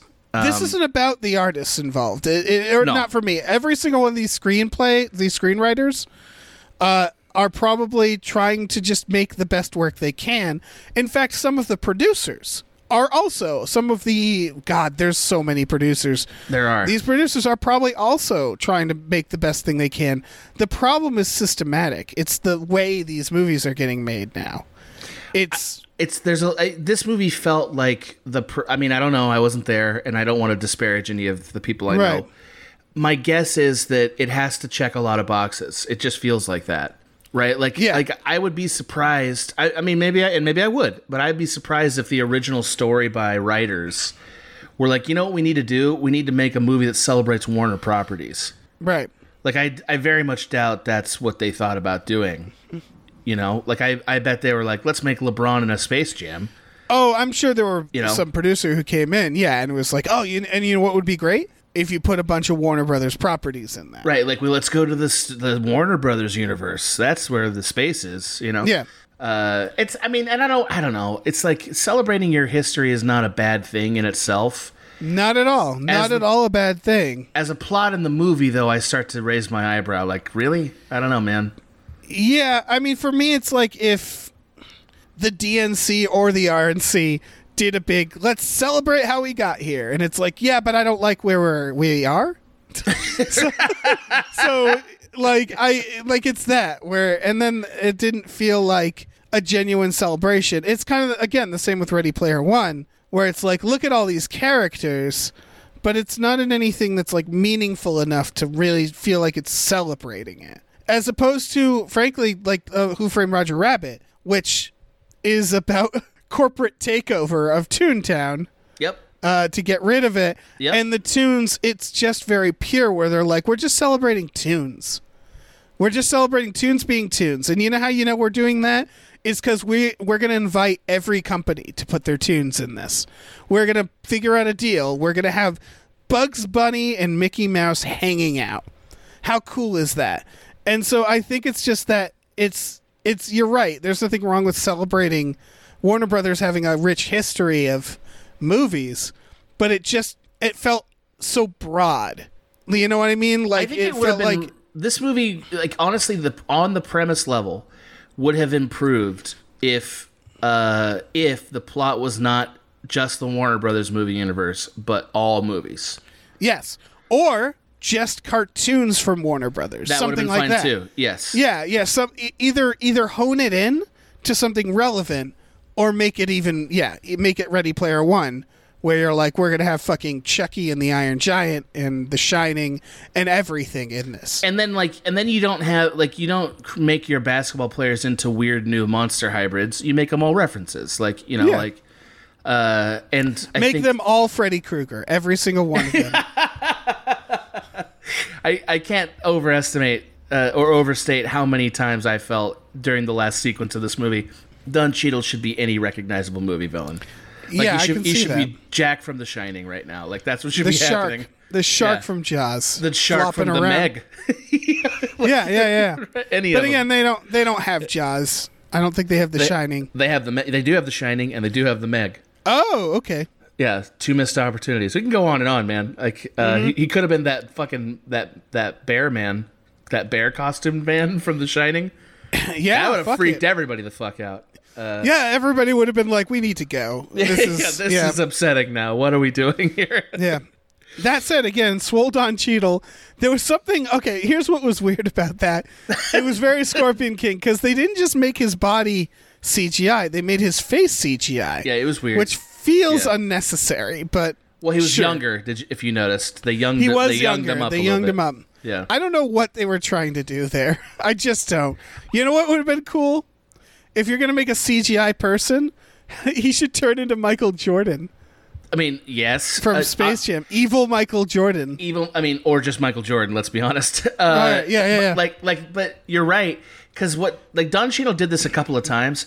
Don Cheadle, not him, but his character, the Al- Algae Rhythm, did this a couple of times. Algae rhythm. He, when he first met LeBron, he decided to be taller than LeBron, as like a way of like like Right. you know undermining what LeBron is. So this this swole Cheadle is essentially like a more LeBron. That's the idea. It's LeBron but more. That's why he's so buff Right. and huge. Uh, but I don't think that's super translated.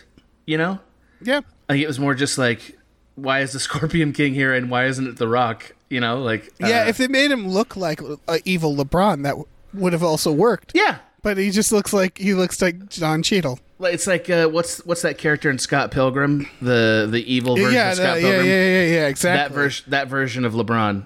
Uh, Yeah. yeah. But they Yeah. didn't do that. Uh, that's what I mean. Like it all came down to for me to Casablanca Planet, which was like you're not thinking too hard about this. It's a lot of like, okay, let's move on. I okay, we got the we got the thing. Let's move on. Like, I can't okay, tell this you is, though.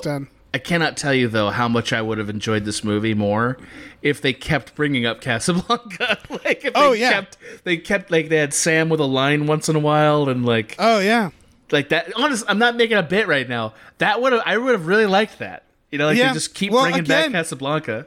there's a chance if they had given like there's a chance for meta jokes that would have been also um like a little more like self-deprecating but a little like still easy on Warner Brothers they could have done a thing where they're like oh you guys keep falling back on Casablanca huh you know what I mean like if there was Yeah. just a little bit of Warner Brothers roasting itself like a little more self-aware like that I think that's what came from the success of Deadpool right is it's it's almost like a roast of themselves Yeah. uh, and they, right. they could have used a little more self awareness in this movie to make jokes.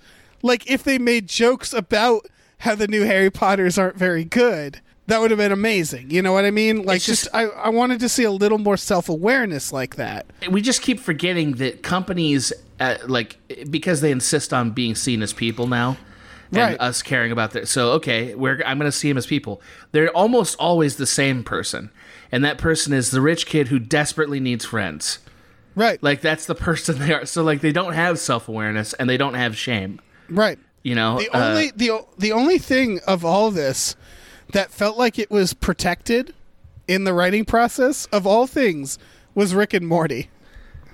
Didn't Well, Rick and Morty feel like they went to Justin Roiland and said, Yeah. "Can you give write their lines?" Yeah. Cuz yeah, cuz it felt like they were able to fit it in Rick and Morty while not going to like obviously like dark because it's a kids movie while making it feel like yeah, this is Rick and Morty in this world.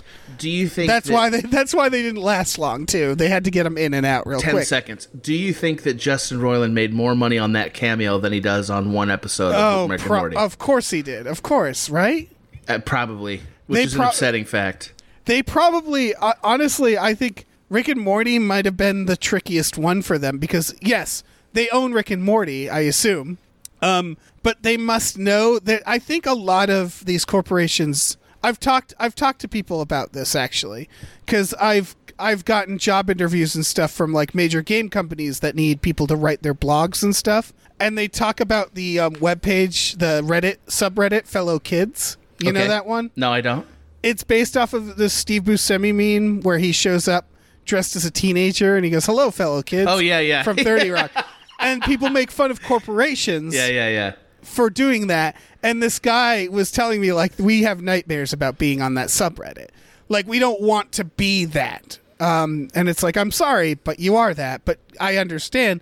So I assume with something like Rick and Morty, there are like we we have to have them involved I mean, like that tells it has you, to yeah. it has to feel like rick and morty like right it ha- it's we want to be cool we want rick and morty we want people to be like oh my god it's rick and morty so they probably fought for that really hard Which succeeded, I would say. I'd say that Yeah. that endeavor succeeded. By the way, I just realized like some some smarter internet creator than us is going to make a video about like this movie is. Uh, this movie is the story of the algorithm losing, but in reality, the movie itself is the story of the algorithm winning. Like the movie, the movie exists as like a sort of uh, is like an inverse uh, counterpoint to the movie that it is. right. Uh, yeah because you know they'll make a sequel. You know they'll do this over and over again for all eternity like like don Cheadle says or threat threatens. They'll make It's another that is- Space Jam. that's what they're doing. Yeah. i was surprised there wasn't a post-credits scene because it's like why wouldn't there be? Fucking I don't- you know? I don't think LeBron will do another uh another Space Jam, No. but there'll be another basketball star Yeah. of of that caliber. Whether they'll be as good, who can say? But there'll be another basketball star like that, and that person will be in a Space Jam for sure. Yeah, I feel like I feel like it's like a package deal where they're like, "Look, if you win this many times, you get offered a Space Jam. You'll get a Space Jam if you if you do this, this, and this." yeah. I mean, Like- uh, we'll see. Like everyone loves to proclaim how we'll never see their like again, uh, and like, and Yeah. yet Michael Jordan was only out of the league a few years before LeBron showed up, like three, four years, five years Yeah. maybe. So I don't know. You know, we'll see. I, I I wouldn't be surprised if in ten years we're like talking about some new kid. Yeah, You know, who's going to end up being in a Space Jam when we're sixty. right. You know. Oh yeah, this we haven't seen the last of Space Jam. Um, I mean, I kind of hope after watching the new Black Widow, me and Tom talked about this a lot. Like we kind of need, and I don't mean all films, just blockbuster films. We kind of need a reckoning. We kind of need it to fall apart so they can build it back up. I mean, I think we're in that right now. I- I think so, but this made all the money. Well, yeah, people want movies. They are they are as we speak planning a sequel to the Tomorrow War because it six it, it did good. I didn't watch it and that based on that's your one Twitter. of the lazy yeah that's Yeah. one of the laziest movies i've watched it was such a bummer because it was like it's it, it's it's the fact that these movies are succeeding still but they feel creatively bankrupt uh, but they feel tired and lazy we said this about the new fast and furious as well it felt like they're like what are you gonna do not watch it you know, like they aren't actually paying much attention to the scripts anymore. The the plot devices are really cliche. They don't really put in the effort anymore to make it like I think we have to. I think we have Like- to ch- check back in about this in like three years. And the reason Yeah. I say that is this period of time is a mulligan because people are so desperate for new content. You're right, though. You're right. It, You know? it just reminds me of around 2005, where movies where we're getting like Agent Agent Cody Banks 2, and like like kids movies looked like awful, um, and everything looked cartoony and dumb, and like we were making like the the the Nicolas Cage Ghost Rider. and the the Ben Affleck Daredevil, and it was like, what are we doing? Everybody got really like. I think what happened then was CGI. People got too comfortable with CGI and was like, yeah, let's fucking do everything. Uh, and they took it for granted, and then people stopped watching. And I think we're at the point where people aren't not watching yet, but they're taking us for granted. They're not really bothering to worry about stuff like story. Uh, yeah, I. I mean, I think we have to remember. I, I don't want to disagree with you because it's true, but we also have to remember that like movies always did this. Always. Well, like absolutely. from from the dawn of time, movies were doing this. Uh, it feels bad right now because we're so desperate for a great movie, and there aren't that many. And Oh, yeah. and because we keep getting shoved into these umbrella concept films that I, I think don't like. it's I think it's sad now because I'm only talking about blockbusters and post pandemic I think we really do need blockbusters. I went into Black Widow being like I can't fucking wait to enjoy this. yeah. And then I was like they really phoned it in. And that made me sad because I wasn't my my expectations were low. I was like I just need it to be fun. And like even the action was like lazy and it was like that's a real shame because we need this. It reminds me of like horror movies in the 90s where like Right. after Scream they were just Yep. kind of going through and it it, it it became lazy. Um you're right. There's always especially with specific genres there's always this weird thing we go in and out of. There's Horror tends to do it a lot yeah. where like something big happens and then they coast off that for a very long time and then people are like you need to fucking step up your game and then they somebody something else comes along I agree. I I, I, I, yeah. agree. I, I mean, I and it does. It's not even that long of a time. Like I would No. argue, I would argue, like when was Scream released? 1996. yeah So three years later, Blair Witch came out. yeah i think the last You know, time this like- happened was um, christopher nolan with the batmans i think christopher nolan made movies feel fresh again for better or for worse like whether or not you like christopher nolan we hadn't seen something like that in a while I he mean- makes big Hollywood films that also take themselves seriously and have stakes. Like people can die, people are still mortal in a Christopher Nolan film. You know what I mean? Like in the Batman's, it's there. It's grounded, and we hadn't seen that for a while, and we were like, "This is amazing." 100. percent I mean, there's no question that a well-crafted, emotionally, uh, emotionally vibrant movie will always feel fresher than the latest blockbuster in a long series of Yeah, uh, blockbuster. Like like a Marvel movie doesn't have the potential that the next uh, the next great Die Hard does. You Yeah. know what I mean? Like I'm not, and I don't mean Die Hard. Not I mean- literally Die not Hard, literally yeah, I Die Hard. I mean Die Hard, like the next great new action movie. yeah, You know, like like, and by new I mean creatively new. That's what Die Hard Right. was when it came out. Like that movie will always be better than any Marvel movie because Marvel movies are are have a have a Yeah. ceiling.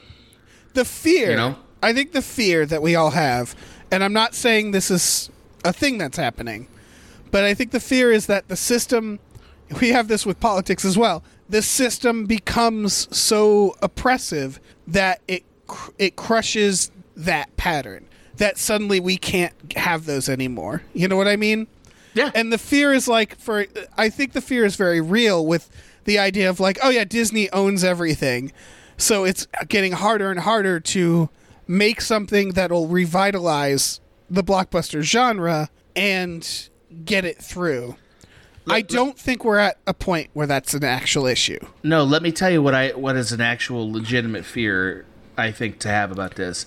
It's that America no longer makes the best movies. that's fine with me That well, you say that as but like that will mean it's much harder for you to get to make movies. Uh that and also that like that'll be one more I mean, this is an American point of view obviously. yeah That that suddenly we're not the export ex, exporter of culture that we're kind of uh, our, our industry really has to dry up because of that. i mean yeah we're already doing that with like parasite right. you know Right. Parasite uh, was a great it's like, movie. oh, 100%. yeah.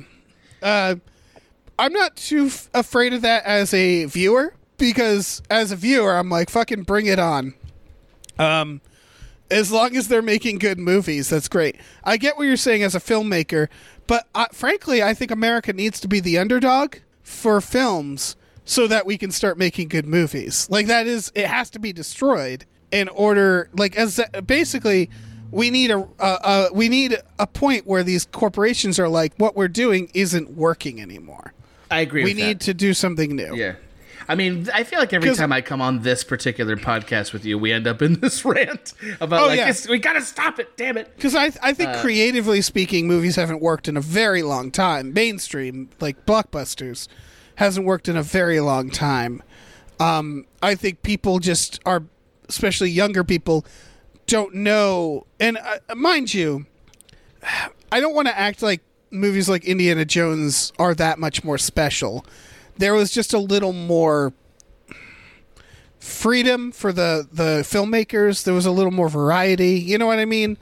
Like it wasn't like I don't want to talk about the good old days like that because everything was always stupid. Everything is always stupid, Adam. I'm aware of that, Dave. Uh, I uh, we make a living talking about that. Uh, Yeah. So yeah, I'm aware of that, Dave. My argument would be that uh, this. I think the blockbuster system itself is a little broken, and yes, it's that. I don't think there's a there's a, a dearth of talent in the people who want to make uh, films, even in these genres. It's Right. that the gatekeeping piece, you know, is what's keeping us from enjoying really Yes. cool ideas and movies out there. There's Uh, not enough. It's it's yeah. There's. It, we've always been creative. We'll never not be. The creative level is always the same.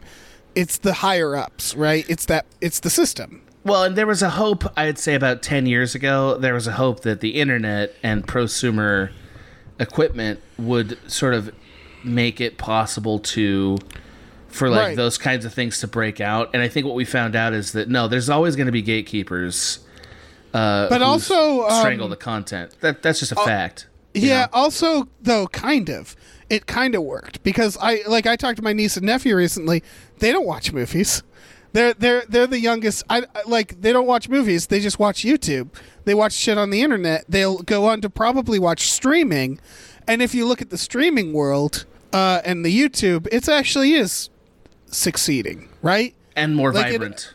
It's extremely vibrant Yeah. it's extremely creative they give people it's it's more mid-budget they give creative people so like we're kind of just talking about theater movies movies Which that go are into dying. the theater are dying I mean, you know. creatively and financially yeah. yeah I mean, we might just be sort of watching the fall of uh, that mode of op- of entertainment, really. yeah and then You know. i don't know we'll just have a bunch of laser tags Well, I, I mean, the country. my theory is uh, the same as it always has been that they'll like, like that that movies may end up becoming sort of more like the carnival.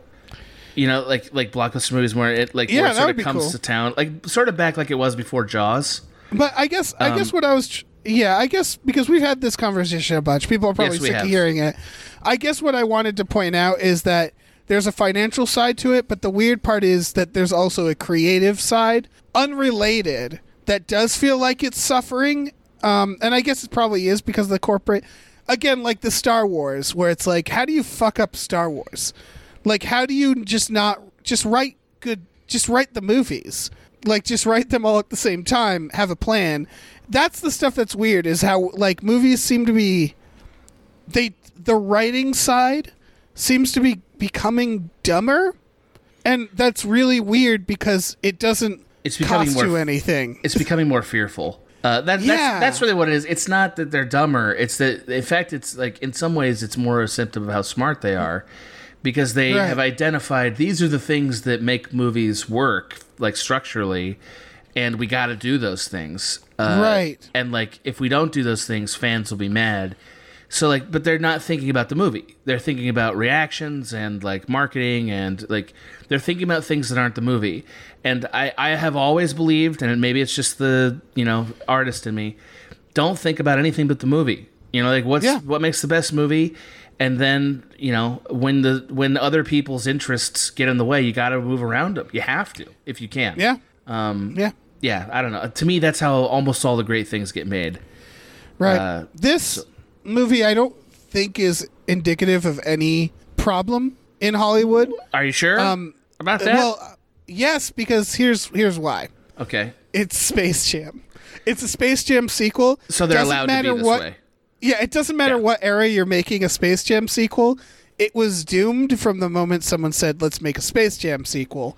There's nothing like it. I think this says a lot about the condition of Warner Brothers because of what the plot they chose to showcase Warner Brothers. But like, there was no version of this movie. You know, th- I think Space Jam is a good reminder that like, yeah, movies kind of sucked in the '90s and they kind of suck now. like they were both cynical movies. Both Space Jams are cynical, dumb movies. Like it's just funny that we're having this conversation about Space Jam because it's Space Jam. I think that I, I just to reiterate, I do believe that some people in this project, I don't know who, but some people in this project uh, had nostalgia for what Space Jam was.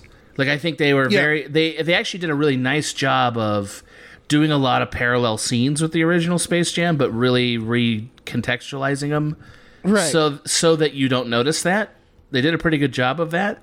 Right. Um, and also uh, making it feel like unique and tailored to the player, which this feels. Uh, Like I think LeBron cared. I you know, and I think No, I- no, I, I do think people did care in this, but I think that um, it reminds me of something like the Lego movie, where when they set out to make a Lego movie, yeah, you know that they sat down and they're like, this feels doomed. We're starting from a bad place. We're starting from let's make a movie based off a toy that doesn't have any lore to it. And they took that and they actually made a really good idea with it. Um, it, they could have easily gone the other way with it. You know what I mean? yeah, they could have. You're absolutely right. So I think there's this place of where you set out to make a Space Jam sequel. You're like, look, the world is against us. Everything is against I, us. I think this is a little then- bit of a Dave theory, uh, but I'm, I'm ready for it. oh, I'm just saying that when you're setting out to make a Space Jam sequel, you're set up to fail creatively. That's a challenge. It's like a writing pl- prompt. I- It's yeah. like it's you know what I mean. It's I like do know what you mean. Yeah, yeah. It, it, it's like making a sequel to fucking Schindler's List. It's like, well, there's no good way to do this. So you either have to try and and probably fail, or you have to do something that people just didn't see coming. Um, I don't think this did either. I think I don't think it took. I don't think it did something that's going to be remembered. Um, I don't think it was as. I think it. I don't think it was as cynical as it could have been either no, the father son thing was a good angle. it- and it worked good. It, it, I mean, well, sorry, it worked well. It's it's not a Twilight movie. I, I will always go back and say the Twilight movies are the most cynical movies I've ever seen. yeah, Yeah, like that's like num like all time. I've the never most seen. cynical and erotic films. Yes, Every time I think of that, I can show you the world fucking wolf ride. like, I never think it, that's like the one enduring image of that franchise to me. No, So but for real, good. th- but but like not to get into fucking Twilight again, but like Yeah. but like aren't those the most cynical movies? Like to me, that's the bench for like movies where nobody cared enough. I all right, I do and I don't because I think the writer of Twilight, that mean the maniac author. lady, The author yeah, of Twilight. Yeah, I okay. think sh- I think she really thought she like. Wait, I was talking about this with someone. Is that it feels? Doesn't it feel like anybody, any of us, could just write a young adult novel and make a million dollars? No, it doesn't because I don't think we have the right fucking juice for that. The right juice for that? The right juice, like the right The right juice. Yeah. Well, okay, but this is what I think the right juice is. Okay. Is that you have to make it unironically. That's why. How you couldn't do that? Neither of us could do that, Dave. Exactly. That's what I mean. Yeah. Is that you can't actually. It feels like the easiest thing in the world to make a young adult mo- novel and make a million dollars, but then you realize you have to make it earnestly. Yeah, you have to believe That in it. You got to believe Kids can Dave. smell your bullshit. Yeah. And so that's what I mean about Twilight is Twilight doesn't feel cynical because it succeeded and there was someone behind it who actually cared. What felt cynical is um Everybody from her to the I- screen. Yes, and everything that came after. Um, same with the Hunger Games, like the Insurgent films, the ones that like um, the Percy Jackson, like the movies that clearly were like we're trying to bank off of this phenomenon Wait, so I'm sorry. You mean everything else that was vampire based or or, or young adult, based. young adult The thing- based? I the see. things they came after, where the companies are like, we have to do our own Harry Potter, we have to do our own Twilight. Well, that's what I mean. That felt Twilight- more cynical to me. Twilight is that though, because Harry Potter came first, man. I Like, know, I know, but I think Twilight is actually unique enough to have started its own little stupid. Uh, because Twilight was like the first that was like a stupid romance novel. I I can't in my in the deepest darkest caves of my heart, Dave, believe that you were defending Twilight. I'm not- like, I'm not saying that it didn't- No, I'm not saying that it didn't start from a cynical place too. I'm saying that there are just more cynical films than that. You you we started this by you saying this was the most. I still I'm saying that. there's others that are way worse. What do you- what do you got? s- Like, watch dive- the Percy Jacksons. I- the Percy know, Dave. Jacksons I are some know. of the most pathetic Harry Potter cash grabs. Not the Okay. books. I don't. I'm not saying anything about the books. The movies are absolutely lazy. I had no They- idea they- there was more than one. I had no Yeah. idea there was more than one of those movies. Okay, the ones that's Wow. what I'm saying is the the ones that are really bad are also the ones that failed because the youth saw it and they're like, no, fuck you. You know, like I see what you're trying to do. It's the fellow kids. They, they you know, like they they caught on to it. So I, I don't think that this Space Jam is any worse than like the Rock's version of Die Hard. What was that? The the Tower movie? skyscraper. Yeah. Like you know what I mean? Like Yeah. as far as like a reprint of an idea, but uh, like a complete repackage of an idea, but modernized. I think the problem with this movie isn't that it's bad; it's that it's fine. And then in a, give in a month, we're gonna be like, remember how there was a Space Jam remake? You know what I mean? Like that's what it is. Well, and that, that's I, what I, my I- that's this is where I think the real darkness is, Dave. I don't think we're gonna get to forget this Space Jam reunion. you don't think so. No, I think that we're going to keep hearing about it for various reasons. One of which being the NBA is going to keep marketing it. Uh, LeBron is changing his Oh. actual number of his jersey to match the number of the jersey from Space Jam next season. Oh no! Oh yeah, dude. Oh yeah, it's I happening. think whether all right, I think no amount of effort they can put into this movie will make people remember it though, because I think that's the this is ultimately the biggest crime of modern blockbusters is a lack of boldness. Right? Everything is just fine. The new Black Widow, same thing. It was just fine, and they know uh, the new Fast and Furious just fine because they know they have this name attached and all they need to do is get people into the theater that first weekend and make all their money. That's that, that's a lot of movies now is that they're just like, look, Yep. we don't have to like make this last. This isn't uh, like nobody's buying DVDs anymore. No one needs to or rather Blu-rays. We don't need this to stand the test of time. We just need to make a bunch of money now and then th- this film can go away forever and everybody will just forget it. And I think this is that where it's like they did just enough that people are going to be like, "Yeah, let's go see it." And they'll walk out of it and be like, "Yeah, that's good." And by the time they get home, they'll be like, "I can't remember a thing that happened in that movie." Yeah, I mean, do you think it? Man, this is like gonna get real philosophical, but like, it makes me realize like how many corporations make products this way. Like, Yeah. like for instance, everybody complains about your phone, right? Like your phone only lasts a year or two and then it dies. Yeah. Um, I was that the intention for the original iPhone? Was the original iPhone supposed to last a year or two and then be replaced by a new model? I don't think so, but I yeah, that's so either. definitely how it goes. And you're Yeah. right, movies are now that too. It's the planned obsolescence, right? Yeah. Uh, movies feel that way too, where they're like, where they're like, we just need you to scramble for it, and then once once you give us all your money in the box office, uh, move on to the next thing. Don't don't worry about that.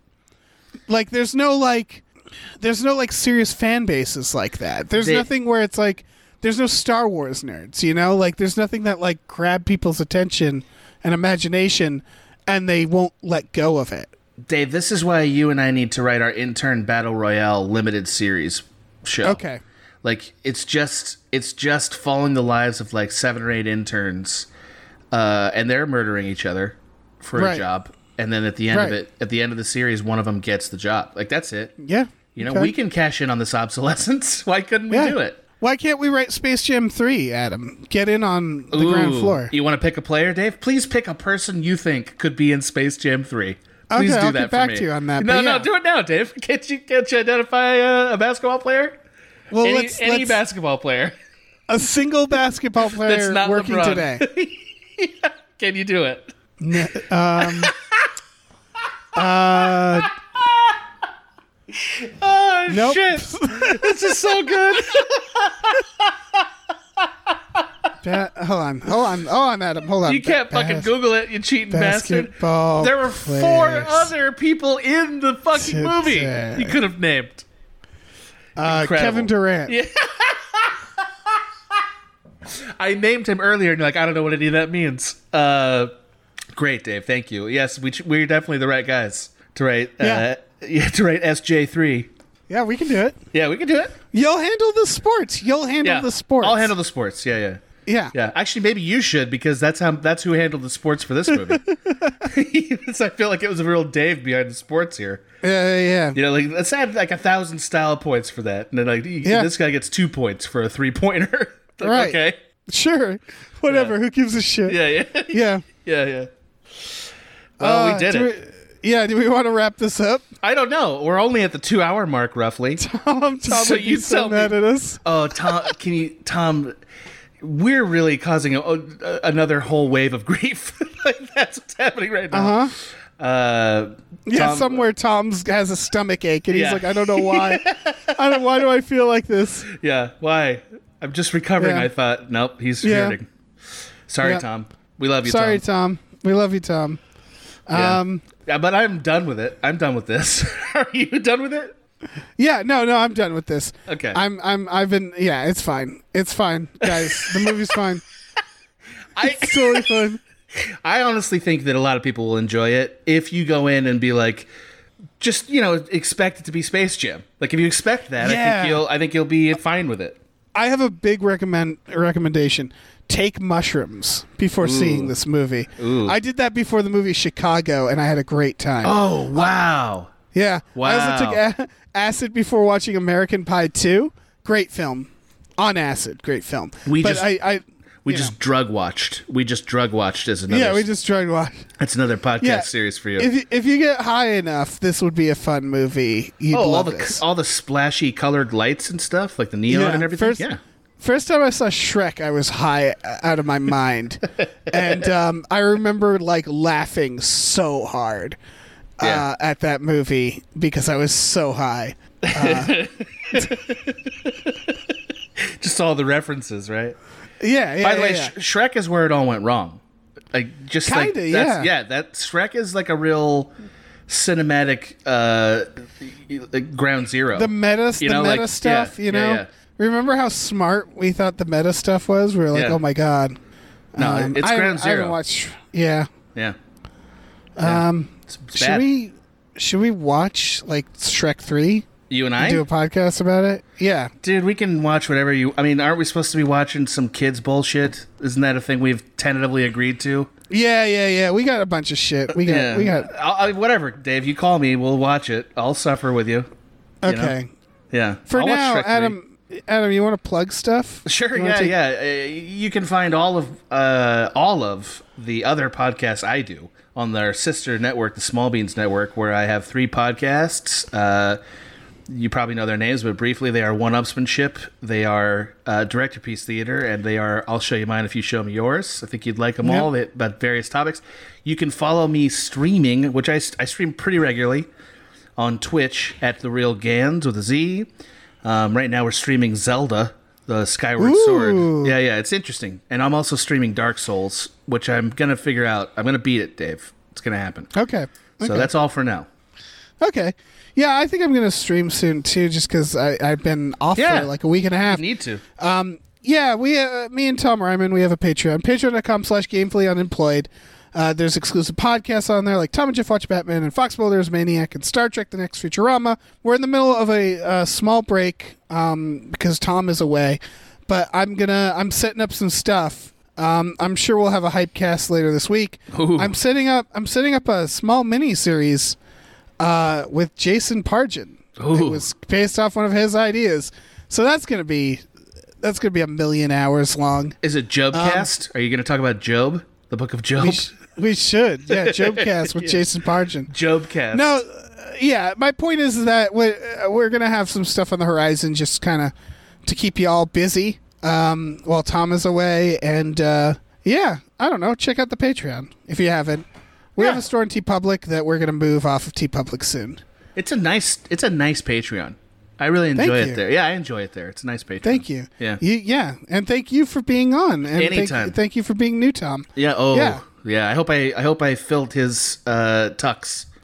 Yeah, you Uh, felt. You, f- yeah, it's fine. Yeah, you filled it. he'll he'll he'll give you pointers later. I'm sure he'll email you and It's like just a, a, a sharp Wittgensteinian outline on how to control Dave is what that's gonna be. it's yeah, it's gonna yeah. be like step number one: don't let him get off on the state of movies. And I'll be like, oh yeah, should have done that. Oh Yeah. no, but he does that too. Yeah. I don't know, baby. I'm I'm like water. Yeah, yeah. You know, you can't you can't yeah. grab me. You're like that. You were like that. Uh, that that Golden State Warrior Klay Thompson, who was both water and fire somehow. Yes, exactly. yeah, yeah. You're like that guy. yeah. yeah. You can't handle water. The No. best you, best you can do is hold me in your mouth, like water. A thing I've tried to do several Yeah. times since the pandemic's been over. Yeah. All right. Bye. Bye.